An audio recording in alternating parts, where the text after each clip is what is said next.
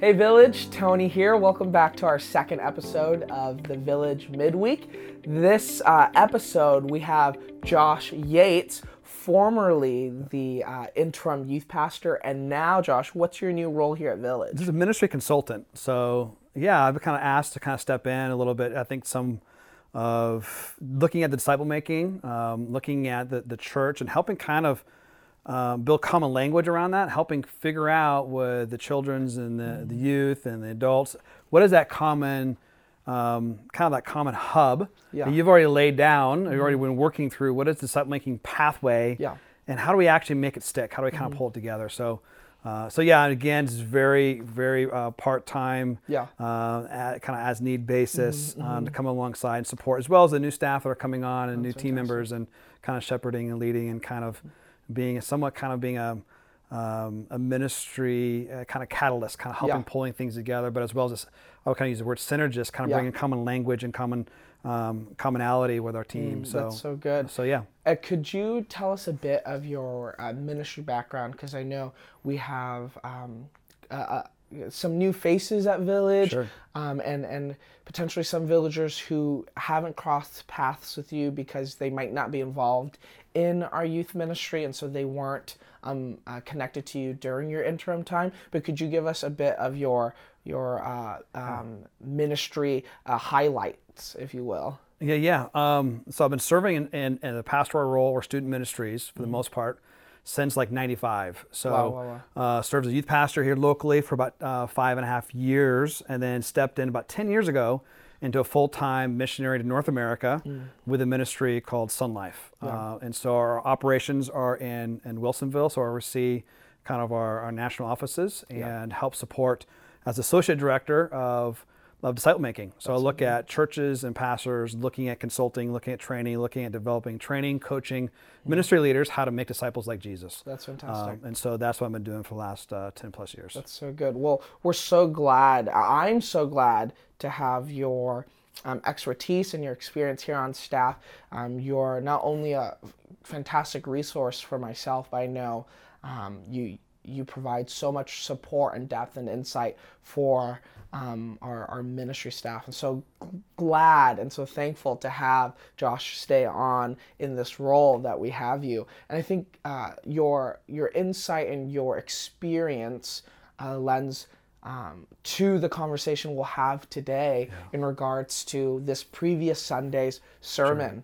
So, uh, if if you've watched this week's sermon, Pastor Paul finished up his uh, two-part sermon series um, on uh, trans. Uh, sorry, salvation and conversion, and salvation and transformation. And so, Josh, as someone who's had experience with discipleship and uh, um, transformation of the tr- uh, our, our formation as we follow Jesus. Um, I, I want to read a quote to you and to um, those who are listening um, to really jumpstart this conversation. And so, this is what uh, Pastor Paul said um, for us uh, or to us this past Sunday. In his sermon, Paul says this What's wrong to live a life to fulfill my desires?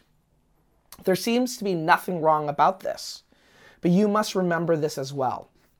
In such a life, you are on your own. You're at the center of your life. To remain at the center of your own life is what's called spiritual death. And to remain at the center of your own life forever is what's called eternal death. To insist that you are on your own. And so, from your uh, uh, ministry background and your background in following Jesus, at first blush, if you will, Yeah. what do you? How would you respond to that? Yeah, when I heard Paul, uh, Pastor Paul, talking about that on Sunday, I think that's that is so true. We left to ourselves, our own s- selfish desires, what we're going to crave, what we're going to what we're going to do. That is that is really is this phys- is this death. But Christ has given us life. But it's interesting when you die to yourself, what you gain, you gain Christ. Yeah, yeah, Um, and that is the paradox of the spiritual journey. Yeah, Um, and even what I talked about a couple of weeks ago when I had a chance to kind of preach on the kind of the grand narrative of the kingdom of God. So we realized that from the Garden of Eden, we saw that Adam and Eve chose their their own desires to be their own, essentially serve their own world. Yeah. And by choosing their own desires, becoming their own, essentially they want to become their own king. Yeah. Yeah. They're they're usurping God's kingdom plan. Hmm. But God's kingdom desire is that we would be a blessing for ex- ex- extending God's grace and God's love and extending God's mercy. Um, And Hmm. so when I think about sanctification process, is Mm-hmm. learning to say, okay, who am I in Christ? Hmm. So therefore, I can uh, be how I'm supposed to be originally designed as a follower of Yeah. uh, of Jesus. And so I love what Paul's talking about this. What is salvation versus what's conversion? Uh, th- Mm-hmm. Yeah. This has been, I mean, I'm like, wow, what a bold Yeah. Mm-hmm. a message to kind of bring some clarity of this. Yeah. But then fleshing it out of, oh, man, hey, what does it mean to actually be alive in, Mm. in Christ? No, yeah. I I think for us when when we've been in in church circles or church environments for any amount of years, what we see is there's a diversity uh, to everyone's spiritual maturity or everyone's spiritual journey. Um, but if we're not careful, we will think that because we're quote unquote further along than somebody, we need to get them to where they're at, uh, where we're at. Yeah. And and I think uh, oftentimes we'll link that to our salvific journey, the journey of being saved. Is that unless somebody arrives at where I'm at, they're not saved because I know I'm saved, and this is what my life looks like Right. as somebody who's saved. Sure. How would you say, um, or how would you advise to safeguard against that? Because you've served in high capacity roles as a leader and as a pastor and as a, a ministry consultant. How do you guard against the desire to get somebody to where you think they need to be? Because in, in some ways, we all want to mature, and in some ways, we need somebody to get us or lead us to a place of maturing faith. But then there there can be toxicity on the other side of that. So how do you safeguard Oh, it's so easy that? Mm. for us to judge. Let's just face it, right? yeah. Mm-hmm. We, we judge what we don't know, and we, we, we long for someone to experience what we have. Mm-hmm. And so, therefore, we've gone through Christian maturity. We're at a certain place. We expect or assume others to be at the same place of maybe spiritual uh, maturity or Mm. even understanding that what it means to be a follower of Jesus. Mm. And so I think working with youth ministry so many years, I realized the spiritual journey is like a bowl of spaghetti. Mm-hmm. Um, Yeah, yeah. And it's not like this clean, like if you will, waffles that are compartmentalized, and we make it. It's easy. We check the boxes. Mm, Yeah, yeah. It's, you can understand where it's at. Yeah. But it is this roller coaster ride. Mm. And I think uh, one, I think I realize I, I realize I don't know what I don't know. Yeah.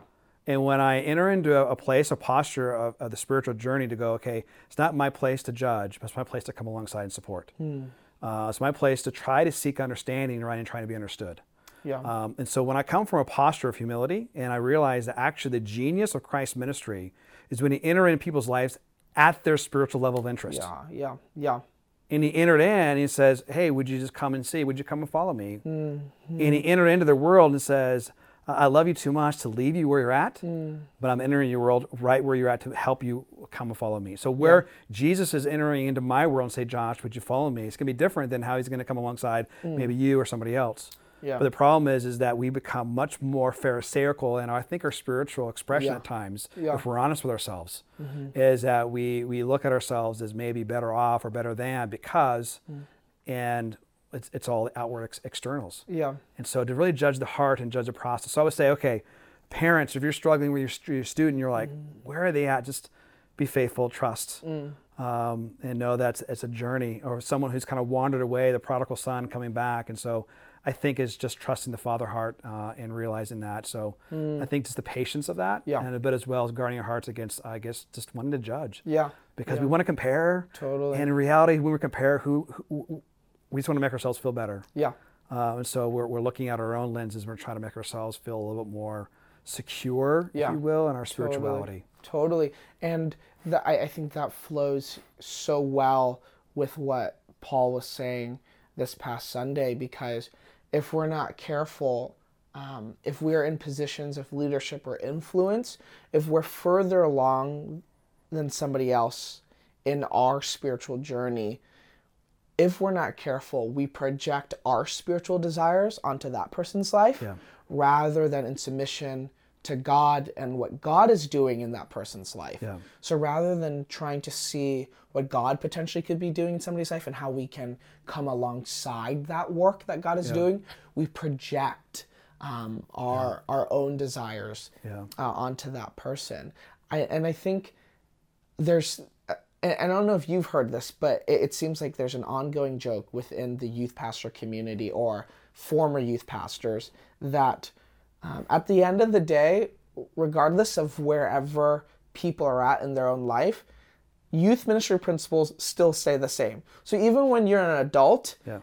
and and you're a pastor to adults, in some ways it's just grown up youth group exactly. and and it, it and it comes down to desires something that you myself and pastor drew talked about today um, as we were talking through youth ministry and how to better serve our students is how do we let our students know that they're cared uh, for? How do we honor and value their desires and not try to um, hijack their desires and and and like do a bait and switch as if if we can uh, replace their desires with God. But how do we help them situate themselves Right. within uh, their desires, within also God's calling on their life? And I think Pastor Paul's question is so good. Like, what's wrong to live a life to fulfill my desires? Because if I'm made in the image of God, aren't these desires God given? Like, how do you wrestle through that? Because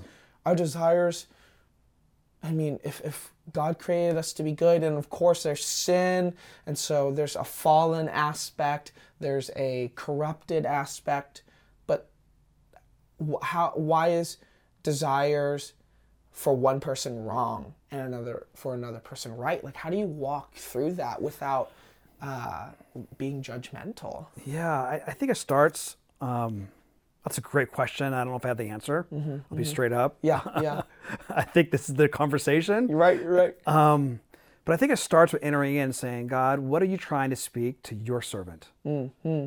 And what what maybe permissions have you given that person to maybe feel freedom to? Mm. Uh, it kind of goes into even the New Testament as a wrestling through, can I eat this type of food? And can I Mm. where can I where do I worship? And even this the legalism that can come into.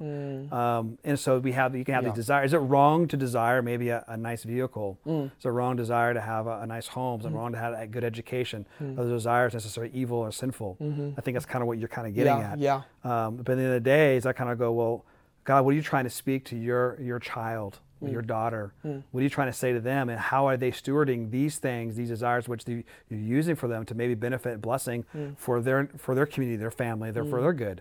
Mm-hmm. And so they might be using those tools and those resources for actually God's glory and God's kingdom. Yeah. Whereas to me, I may not necessarily long or desire that same kind of thing. Mm-hmm. I have to kind of work through that and kind of. So I think it kind of comes under the authority and the rule and reign of Christ and saying, Mm. Yeah. "Hey, I want these desires to be purified, to be done, be done well, and be and pure motivation." Mm-hmm. Because I think it's it's not like it's it, again it's this whole thing is the flesh s- sinful Yeah. Yeah. Mm. um, or has God redeemed us? Um, And so we could probably get into a deeper theological No, conversation on totally. on some of those things. Um, Totally, and yeah. that's where you go back to the mystics, back Mm. to some of the stuff in the Reformation, how they saw that. Like some Yeah. people say the flesh is sinful, so you saw this monastic Mm. movement to pull away, and so you know you have the um, these these spiritual fathers who would go out of the desert Yeah. and climb up like a pole twenty Right. feet in the air, live on a two by two piece of wood, Yeah. eating only one bean a day yeah. Yeah. and trying to eliminate every craving, but yet they were still just a sin Mm. and feeling a sin. But you think of like guys like, um, like, um, yeah, I don't know. Yeah. The names are coming to me, caught me off guard. I- No, no, I'm totally. sure I hear you. my, my, my theological professors are going to be ashamed right No, now. no, like- not at all. But Um, I, I think that's true. Is that we're not looking to just um, uh, t- temper our desires, Right. but we're looking to transform our desires. Right. So it's not just about trying to get a control of what we want. Right. But we ultimately want to transform and that and on this journey what we're realizing is we have no power or ability by ourselves to transform our desires. But it's wholly on God's side and that's what salvation is. It's the beginning of the journey which is God has saved us and so the work that you and I do is in response to how God has saved us. But I think to to wrap up our, our conversation, what I wonder is this: um, with our desires, uh, how do you how do you safeguard yourself from uh, doing a Jesus juke? And what I mean by that is this: it starts out with uh, pure motives, but somewhere along the way, if you're not careful, you've begun to lie to yourself about your motives or your desires. So for some, it could be as easy as, I want to make a lot of money because I want to give back to the church. Yeah, yeah. So it starts as a pure motive of I want to serve God, I want to provide and be philanthropic, I want to care for the underserved communities. But then somewhere along the way, it, it's more about making a lot of money than it is about caring for underserved communities. How do you safeguard against that? Um, one, I've never had a lot of money to worry about that. So then, how do you how do you safeguard your motives? Yeah, how do you safeguard your motives? With you. I don't have a lot of money either. I, I tithe regularly to Powell's books, so I'm with you. I'm with you. I I appreciate that question. You know, Tony, I, I um, almost kind of comes into the question of just sanctification. Yeah, um, and becoming more like Christ. And I think the more we become more like Christ, our motives are going to become more Christ motives. Um, and I think that the reality is the heart is deceitful above all else. Yeah. Who can know the heart of man, right, right. but only Christ. And so I think this is where it kind of goes into. I don't think there's a there's not a recipe for this. Yeah, Um, because sometimes it comes across in moments when you don't hear it, you don't understand it. It's, the, it's, in the, it's in the gentle whisper. yeah, Um, And sometimes we can ignore that gen- gentle whisper for so long that um, that Christ, you know, kind of intervenes and, disrupts our world in different ways to kind of get our attention. yeah, And so I think a couple things is one is our ears open to how God's mm. speaking mm. and how He's leading. Is our spirit Yeah. in tune to this, the you know being the steps uh, of Christ. yeah, Um, I think it's community. I think mm. community helps us shape us. Yeah. Because to ourselves, I don't know. That's why I need I need brothers and sisters in Christ to speak gently and correctly, and maybe boldly into my life and say, Josh, you know, we see a behavior, attitude. It seems like seems to be more agitated in this other area. It seems like there's a there's there's a false god you're serving. Mm. Yeah. Um, because we're our, our hearts are idol makers. yeah, Um, and we, there's something out there that we are serving. Yeah. Um, there is. yeah, Um, you, you can name it. There's something out there that we're craving. We're longing to fill our desires and our longings of our hearts. Totally. That would be outside of God's desire and plan. Mm. So I think community speaks to that. I think I think it's uh, it's really just asking the Holy Spirit every time. Hey God, is there something in my heart, in my life that you want? And having a regular discipline to even have that in our lives. that's so good. Um, so you know, carving out space. Mm-hmm. Um, and so I think COVID has created space in our lives, but in that space, have we paused long enough to say, "Hey, God, what are you saying to me? What are you trying to speak to me? What are you trying to teach me today Yeah. in this these circumstances? So having a regular rhythm, and that's again, Jesus is my model for life and ministry. Jesus regularly would slip away to a solitary place Mm, and to pray. Why did he have to do that? Because I think there was a, a dependence on the Father he had to have. mm. So he knew what step to do, what, what, what decisions he had to make, and the pressures of the world around him. Totally. He had to be able to know what his next steps were going to be. Well, Yeah. he had to listen to the voice of the Father to navigate those those things. So I, if it was for Jesus, I can't assume that I'm going to be able to Yeah. to, to ignore that. Yeah, So I too have to have discipline in my life to listen to the voice of the Father, get away s- mm. to a, a solitary place to pray, to, to mm. ask, hey God, would you guide me? Would you lead me? Making sure that these things I long for, mm. um, things I, I want to do. I mean, even like petitioning God, hey, I have a desire to take my family on a vacation this summer. Is this what? Is this the time? Is this where I should do? Is this how I should use my money? Use my resources? I literally was asking God for clarity. Is this how I want to use time, energy, and resources for my family? Yeah, that's so Um, good. And so even simply as a vacation to um, you know other bigger decisions in life, but I think Yeah. you know community prayer those are the two things. I mean, there's more than that, No, but those are that's two things that come to mind. No, thank you so much for that. I think if we were to look for uh, more biblical evidence for how we safeguard our motives, I think we can look. I, I forget whether it's Colossians or Ephesians where it talks about Jesus had everything, but he emptied himself for our sake. And I think that's that's what you're talking about is uh, we emulate Jesus as he emptied himself. The way we safeguard our motives is when it's no longer for us, but it's for others. Um, I think a fantastic sermon that we have in our sermon catalog is Insel's sermon on the failing way. You should definitely check that out. But also check out uh, this past week's sermon if you haven't, so you have some more context for this episode. But Josh, I just want to say thank you so Yeah, much fun. for your time. And as always, uh, feel free to send in questions. Uh, you can send uh, email me at tony at villagebeaverton.com and we'll make sure to answer uh, whatever questions you may have. But it's our hope and our desire that this podcast serves as a way for you to uh, touch base with the happenings at Village, but also as a way to debrief uh, the weekend sermon. Um, so, as always, thank you for joining us, and we'll see you next week.